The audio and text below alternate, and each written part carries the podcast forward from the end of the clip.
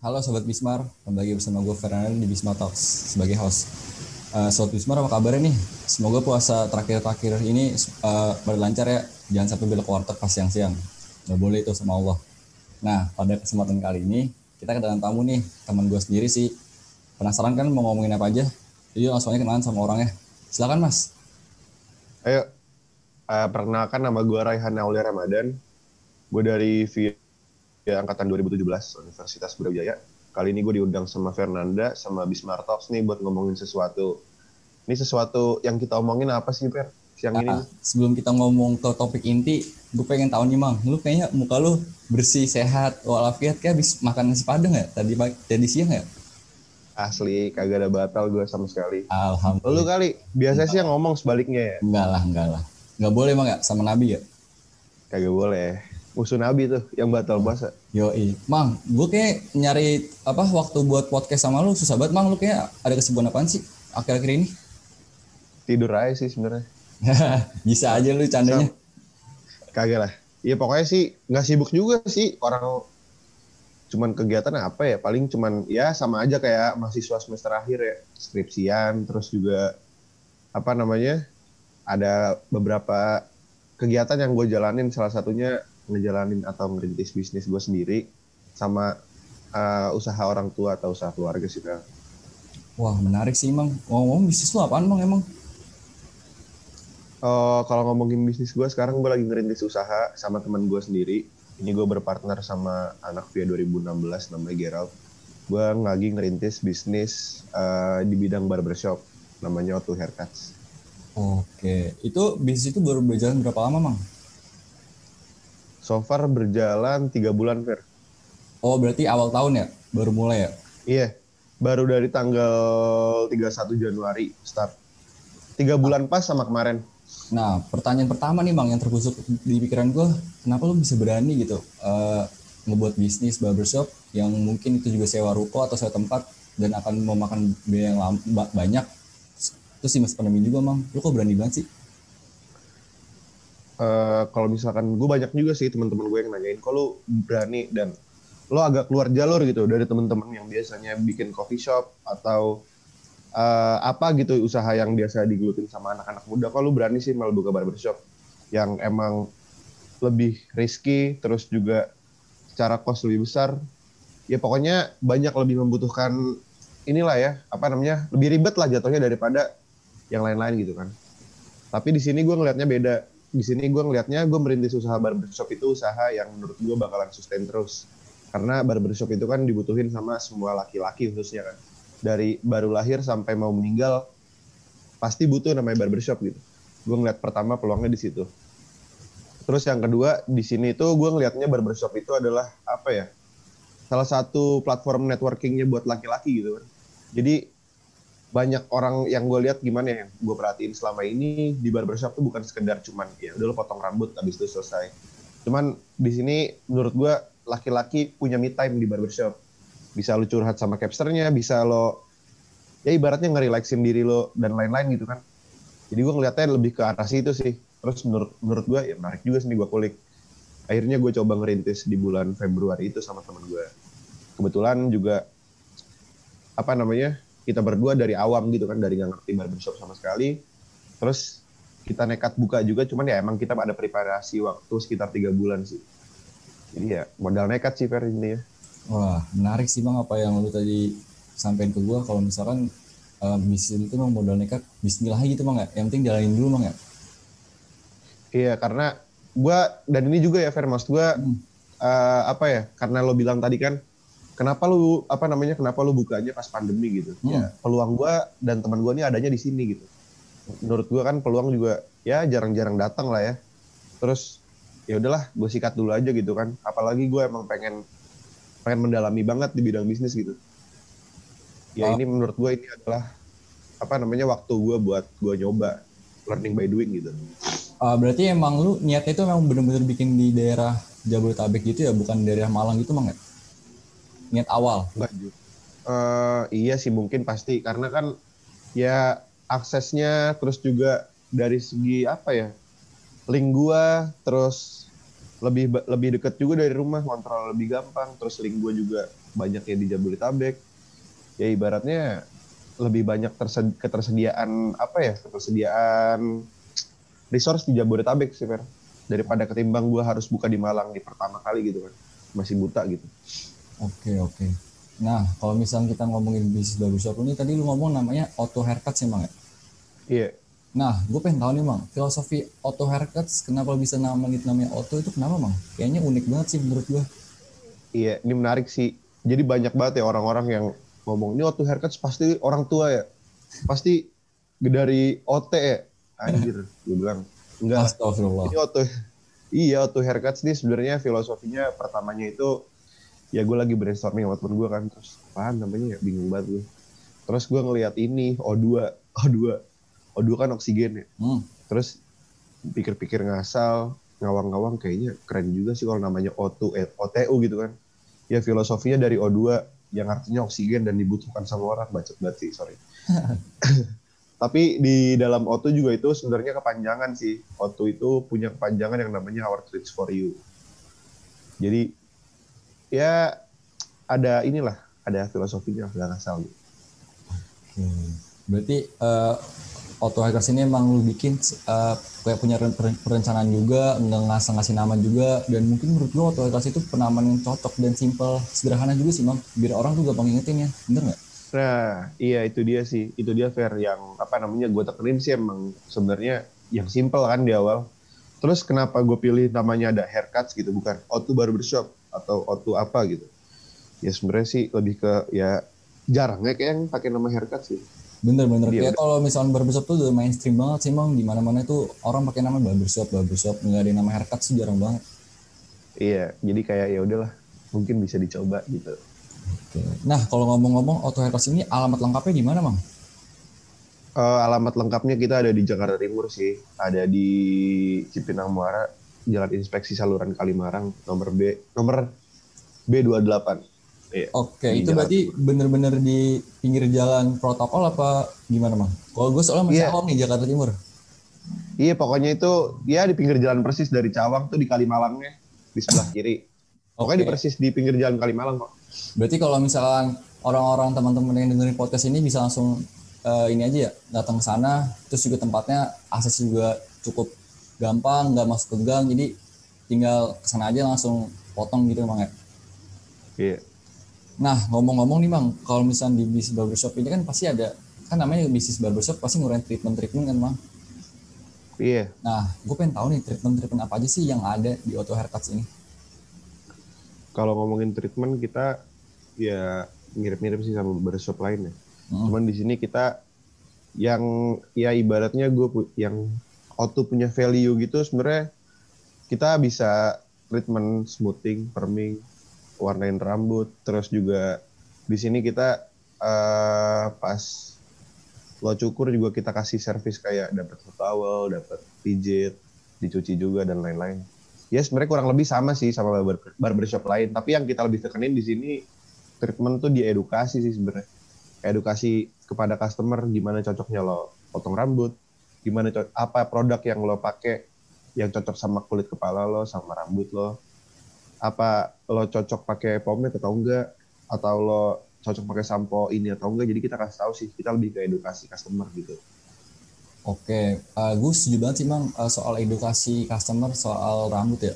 Yang gue tahu nih dari orang-orang juga kalau misalkan kita motong nih, abis motong, eh, pas kita ngaca di barbershopnya, ganteng, bagus, keren gitu kan ya, stylish. Tapi kita Iya. sampai rumah udah keramas, kok berantakan. Kayak itu kan mesti kan harus ada edukasi dari capsternya sendiri kan, gimana cara ngerawat Iya. ngerawat rambut secara lebih lanjut. Iya benar-benar. Di situ gue juga sebenarnya ngelihat peluang ya. Kenapa yang gue tekenin di sini edukasi. Sebenarnya sih nggak pakai edukasi juga sebenarnya bisa aja lo rame gitu kan. Hmm. Ya udah yang penting orang bayar gitu kan. Orang datang bayar gitu. Cuman kan di sini edukasi gue nekenin edukasi karena ya buat keberlangsungan. Mereka dikasih edukasi pasti mereka oh eh, capsternya aware sama gue yang pertama. Terus yang kedua misalkan saran atau edukasi yang kita kasih itu bagus. Ke mereka kan mereka pasti oh keren juga ya dia bisa ngasih tahu gue sampai kayak gini gitu. Biasanya gue selama ini potong rambut dari dulu banget belum pernah dapat ibaratnya dapat potongan atau dapat apa ya? Dapat style sekeren ini gitu.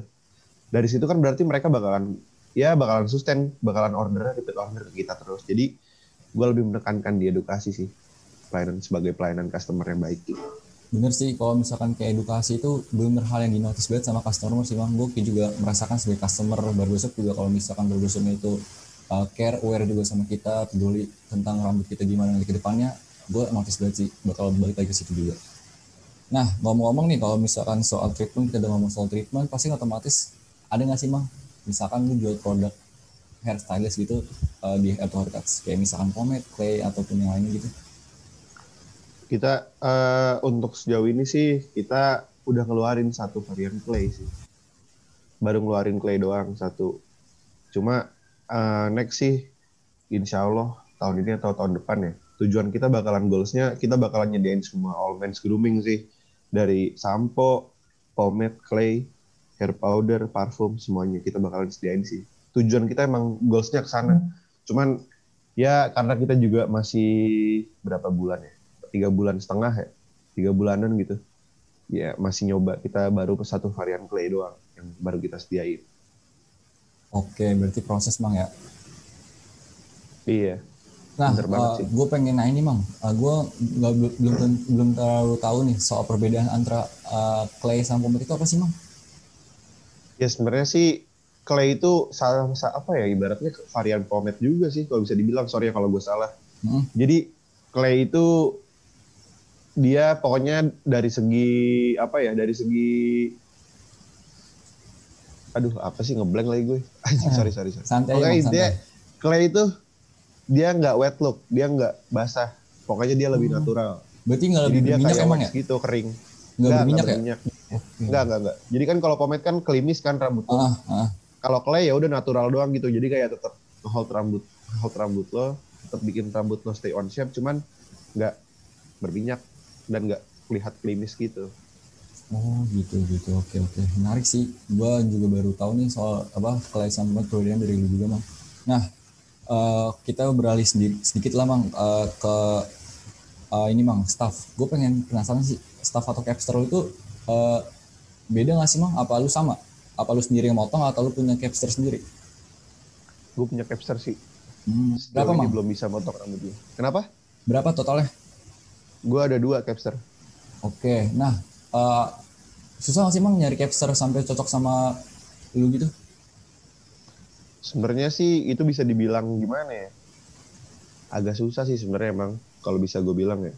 Karena yang pertama itu kalau lo nyari capster itu kan biasanya dia cuma ngasih kalau gue dari pengalaman gue kemarin dia cuma ngasih hasil potongannya dia kemarin bentuknya mm -hmm. gimana fotonya gitu kan karena susah juga buat kita ngetes skillnya dia karena kita harus nyediain model dan lain-lain gitu kan.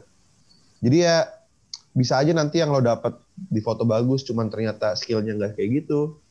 Jadi ya susahnya di situ sih. Emang butuh apa ya? Kayak ibaratnya buat gua nih yang masih awam, awam gitu kan yang masih ibaratnya gue masih baru banget masih newbie banget nih di dunia barber. Gue hoki fair gue dapet capster yang bagus-bagus banget. Hmm. gue jadi kemarin itu ya pokoknya sebenarnya nggak hoki juga sih. Gue punya langganan salah satu hmm. barbershop di Jakarta Timur. Kebetulan gue asik banget ngobrol sama dia. Terus gue direkomendasiin temennya. Terus pas ke sana kebetulan rambut gue lagi gondrong. Terus gue cukur ternyata bagus lah sama dia gitu kan. Akhirnya ya udah cocok. Sebenarnya sih kalau dibilang susah atau nggak susah sih gimana ya? Agak bingung sih Fer sebenarnya. Karena menurut gue banyak juga sih capster-capster yang cukurannya rapi gitu. Cuman gimana caranya apa ya? Gimana caranya mereka komunikasi sama customer? Gimana caranya mereka mengedukasi itu sih sebenarnya yang lebih penting menurut gue. Attitude berarti ya, sih mang. Ya? Juga attitude-nya juga mang. Ya? Attitude ya? Iya, attitude juga benar benar benar. Oke, sebenarnya uh, menurut gue emang susah gampang sih mang kalau misalkan nyari capster yang sesuai dengan apa yang kita mau juga kan kan kita juga nggak tahu yeah. kan uh, orang di luar tuh kayak gimana kepribadian attitude sama skill itu gimana nah Terus uh, gimana caranya nih, Mang? Lu udah punya capster dua, gimana cara lu nge-hire itu capster, uh, lu treatment itu capster, capster biar dia tuh tetap betah gitu mang di recap. Secara kan capster itu kan hal yang paling fundamental gitu yang harus dimiliki sama barbershop. Kalau misalkan barbershop itu pengen berjalan secara lancar gitu. Uh, kalau ngomongin masalah ibaratnya ini konteksnya bagaimana cara kita nge-maintain SDM betul, ya. Betul, betul, betul. Maintenance. Iya, kalau itu sih gue punya ini sih ibaratnya dalam bisnis barbershop menurut gue itu agak sedikit berbeda dengan cara lo maintain pegawai kantoran. Karena di sini mereka itu adalah seniman sih menurut gue. Mereka itu nature-nya emang mencukur gitu. Jadi kayak punya DNA buat cukur rambut ya menurut gue sorry kalau soto ini. Jadi uh, ego mereka itu mungkin agak sedikit lebih tinggi agak daripada karyawan-karyawan biasa pada kan yang kantoran gitu pada umumnya. Jadi gimana caranya lo ini sebagai atasan cuman pendekatan lo nih sebagai kayak ibaratnya lo menghargai mereka juga. Kalau gue yang gue pakai sejauh ini gue pendekatan ke karyawan-karyawan gue ke Capster itu ya gue pembawaan gue kayak temen mereka. Cuman ya gue tahu di saat gue harus profesional dan di saat gue harus membaur kayak temen buat mereka gitu. Cuman ya gimana caranya sih tetap walaupun gue tegas atau gue bersikap profesional cuman ya ibaratnya pembawaannya yang enak lah gitu. Jadi kayak lo negur dia atau lo mau ngingetin dia tapi lo nggak nyinggung hatinya gitu yang ya itu sih sebenarnya yang jadi PR gue berarti yang penting uh, momen ketika lo bisa apa ya bisa nge-hire dia sebagai teman ada waktunya gimana cara dia nge-hire dia sebagai staff tergantung timing masing-masing nggak sih mang harus ada waktu iya. masing-masing kan Hmm, jadi emang sebenarnya ya itu gimana ya? Yang penting kita tuh menghargai mereka gitu. Nggak cuman ya udah gue bos, lo karyawan, lo kerja sama gue, lo ngasih duit buat gue. Karena di sini kan yang lo jual dari bisnis jasa barbershop ini kan ya mereka-mereka ini skill-skill mereka.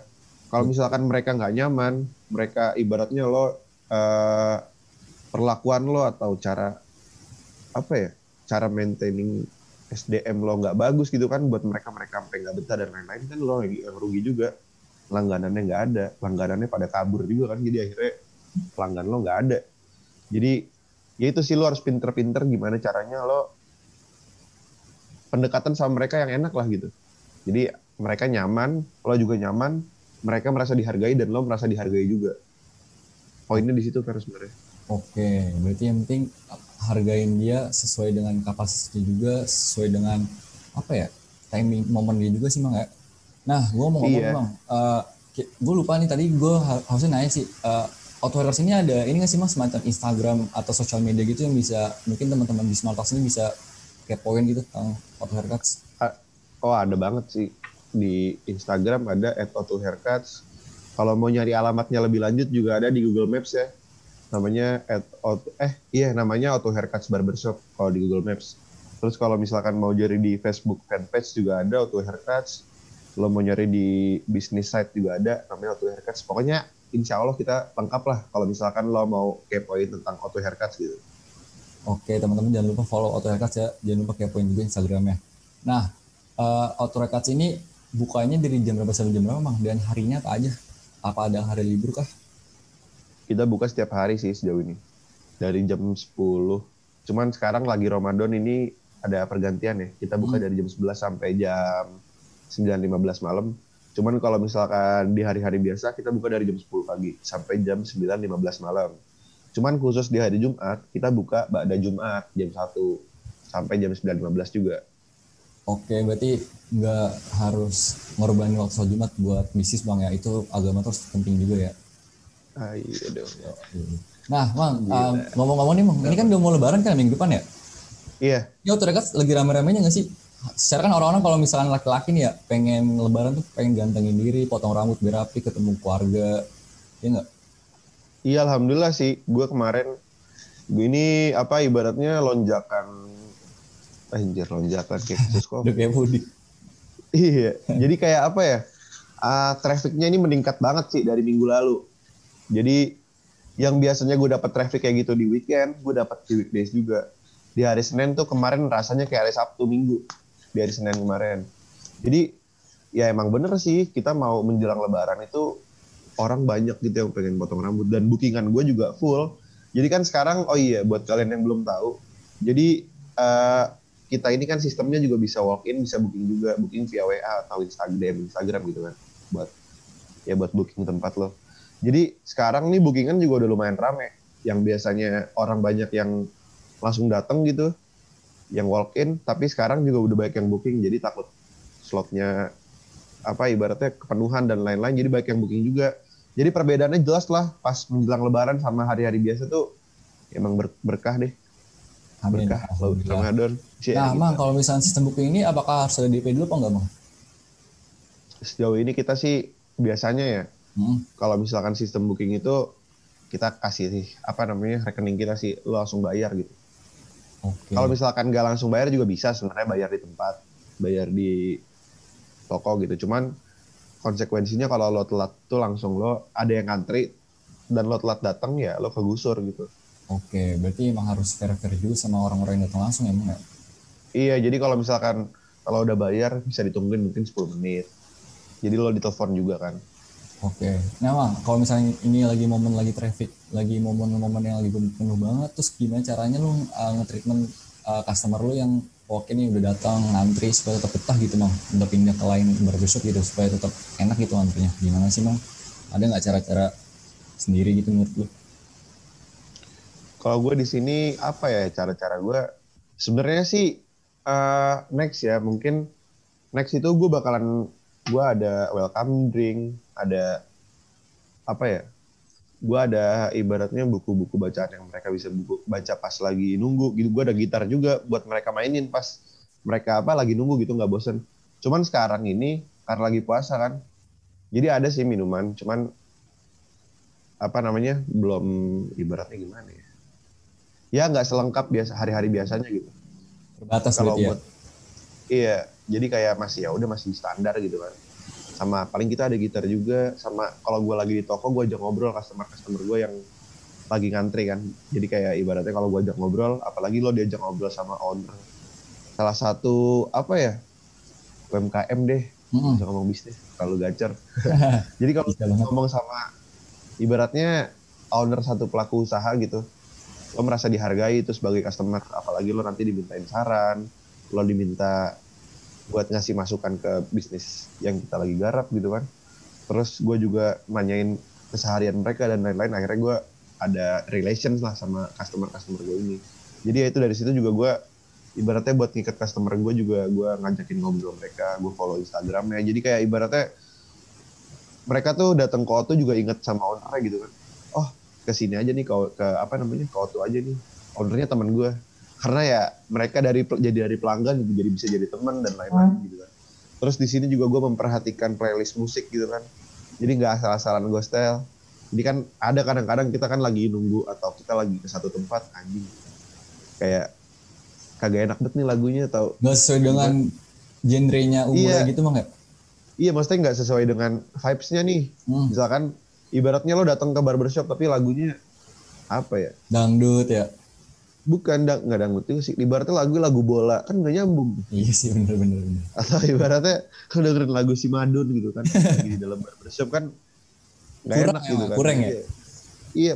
Ya, bukan kurang sih ya ya gimana ya Nggak cocok aja iya? sih. iya benar bikin kayak gitu bikin mood hancur sih memang kalau menurut gue kalau nyetel lagu yang nggak cocok sama apa yang kita apa ya vibes kita juga sih nggak nggak bikin mood hancur sih bang iya sebenarnya itu juga emang salah satu apa ya itu salah satu strategi marketingnya kafe yang gue pakai gitu dari gimana caranya membangun ambience dari playlist lagu gitu. Itu yang gue perhatiin juga sih Ren. sama kebersihan sih. Ya itu aja. Oke berarti uh, dari apa yang lu sampaikan tadi mungkin gue bisa nyimpulin yang penting faktor fundamental faktor utama yang bikin customer mungkin bisa nyaman di Outragas itu penting komunikasinya emang ya. Mungkin an- antara Iya. lu sama uh, customer atau enggak capture sama customer ya kan? Betul. Iya. Betul betul betul. Kasir di sini juga gue kasih peran gitu kan eh gue kasih ibaratnya gue kasih tanggung jawab lah. Hmm. gue kasih tanggung jawab kalau misalkan gue nggak ada di sana terlihat ada antrian gitu kan. Ya sebagai bentuk hospitality gitu kan sebagai Hmm. bentuk ibaratnya ya gimana ya pelayanan yang ramah gitu. Lo sebagai kasir juga lo harus ngajak ngobrol gitu. Orang-orang yang lagi pada ngantri biar nggak pada bosen gitu Oke oke oke menarik sih. Uh, kita udah ngobrol banyak tentang Records. Gue pengen tahu sih Mang, uh, sepanjang ini uh, tantangan terbesar Records itu apa sih Mang? kalau ngomongin tantangan ya itu tadi yang gue sebutin dari segi itu sih Fer apa namanya Eh, gimana caranya lo apa maintain orang sih sebenarnya gimana caranya lo gimana ya manajemen SDM sih yang agak susah menurut gue karena ya buat teman-teman nih dari teman-teman di Smart Talks yang dengerin mungkin pada ikut proker gitu kan ada yang pernah ngerasain jadi CO, ada yang pernah ngerasain jadi couple. Susahnya gimana tuh? Buat apa ibaratnya Nah, treatment ya, SDM itu maintenance. Iya betul betul. Susah sih iya bang. nge-manage Rada SDM itu susah kan sih. susah banget kan. Pada hilang-hilangan lah segala Betul macam. betul. Ibaratnya ini yang gue analogiin, gue bikin bisnis, ya ini ibaratnya gue bikin broker tapi lifetime. Broker cuma sampai sampai ya udah sampai Ke depannya gitu ya, jangka panjang. Iya sampai ke depan iya kalau misalkan proker kayak ibaratnya gue bikin apa gitu di UB cuman tiga bulan selesai. Ya udah setelah tiga bulan itu gue nggak ada tanggung jawab nggak ada tanggung jawab lagi. Cuman kan kalau ini kan setahun. Setahun gue mikirin lagi setahun ke depan mau ngapain lagi. Setahun ke depan mau ngapain lagi ya sangat berkelanjutan gitu kan. Terus di sini juga tanggung jawabnya lebih daripada proker karena ini ibaratnya masalahnya bisnis kan. Terus gimana caranya di sini lo harus maintain SDM lo harus ibaratnya ngingetin mereka kalau misalkan mereka salah tapi biar mereka nggak baper terus biar mereka tetap respect sama lo itu yang susah sebenarnya Betul betul betul. Kayak nggak nggak semua orang kan punya kepribadian yang sama, punya pengen ngobrol yang sama. Susah sih bang emang. Gue juga pernah ngalamin hal yang seperti itu. iya Nah, Mang, kita udah di penghujung laga nih, penghujung laga. Udah di menit-menit akhir nih, Mang, injury time. Gue pengen nanya sih, Mang, terakhir. eh, harapan lu ke depannya buat Records gimana ya? Apakah lu juga bakal ada angan-angan bakal buka cabang baru gitu di daerah Jakarta Selatan? iya semoga sih eh, kalau misalkan ngomongin tujuannya eh, insya Allah sih gue lagi nyari ya mungkin ada teman-teman juga ada yang mau jadi investor gitu buat Auto Haircuts Amin, amin. jadi gue iya mau mau buka cabang di Jakarta Selatan atau di Jakarta Timur gitu kan cuman tujuan terdekat sih kita mau buka cabang lagi sih di Jakarta Timur. Karena ya tujuan gue bersama tim dan partner gue gue pengen jadi raja di Jakarta Timur dulu sih mendominasi Jakarta Timur. Baru setelah itu gue mungkin ke selatan ke pusat. Ya itu sih ekspansi, jadi ekspansi ya. Iya ekspansi pasti sih. Alhamdulillah juga gue liat trafficnya di Jakarta Timur. Dari tiga bulan gue buka ini kan, ya bisa dibilang sangat-sangat alhamdulillah lah buat barbershop yang masih merintis gitu kan. Jadi gue dari pengalaman gue ngobrol sama karyawan-karyawan gue kan, yang mereka itu apa nggak pernah ngerintis barbershop, jadi butuh waktu satu tahun per buat kalau tuh lumayan settle gitu kan. Jadi di awal-awal itu di tiga bulan pertama bahkan bisa nol, bisa satu per hari gitu, bisa lima. Alhamdulillah di waktu haircut sendiri sehari itu bisa 15 orang, 17 orang, 10 orang gitu ya. ya alhamdulillah banget. Jadi gue di sini sih masih manfaatin link-link gue banget, teman-teman gue. Jadi emang menurut gue juga bisnis barbershop itu kan bisnis yang sangat mengandalkan mulut ke mulut. Jadi ya kalau lo punya banyak link, ya itu satu nilai plus sih. Buat bisnis apa pun ya, selain barbershop juga itu sangat nilai plus. Betul betul sih Bang Gos. Juga semua kalau misalnya soal apa ya koneksi itu tuh hal yang terpenting kalau membuat bangun bisnis. Nah buat teman-teman Bismar nih, Bismar nih kalau misalkan emang udah ada niat eh, ngerintis bisnis, bangun bisnis, langsung aja dicobain, jangan sampai ragu. Ibarat kata sih Bang menurut gue ya, walaupun gue sotoy belum pernah ngerintis bisnis, uh, ibarat kata pengen eh, pengen berenang, nyebur kolam renang, lu pengen nyoba nih apakah kolam renang dingin apa enggak, lu harus nyebur dulu. Sama kayak bisnis, kalau misalnya lu pengen nyoba apakah bisnis itu bakal berjalan lancar atau tidak, gimana nanti bisnis ke depannya gimana, bakal lu coba dulu baru bisa eh, ngerasain gitu apa yang terjadi di dunia bisnis sesungguhnya. Bener memang. Iya, bener banget. Sama ya ini terakhir gue ada, aduh bukan wejangan apa ya? Kata-kata. Gue ada, iya ada kata-kata sabi, ada kata-kata sabi lah buat Sabi. semua pendengar. Jadi gue ini gue kutip dari Elon Musk ya. Elon Musk tuh ngomong, ini buat lo, lo pada nih yang masih kuliah nih, perbanyak link. Kuliah itu buat happy-happy, buat bersenang-senang dan perbanyak link. Intinya itu, kata Elon Musk tuh yang ngomong. Jadi ya ini yang gue rasain banget pas gue ngerintis bisnis. Ketika kayak ibaratnya gini, kalau gue nggak kuliah, temen gue dikit. Jadi ya pasar gue otomatis lebih sedikit gitu. Buat gue naik ke level yang lebih itu membutuhkan waktu yang lumayan lama kalau misalkan gue nggak punya link kan. Jadi ya di sini alhamdulillahnya gue punya link gitu kan.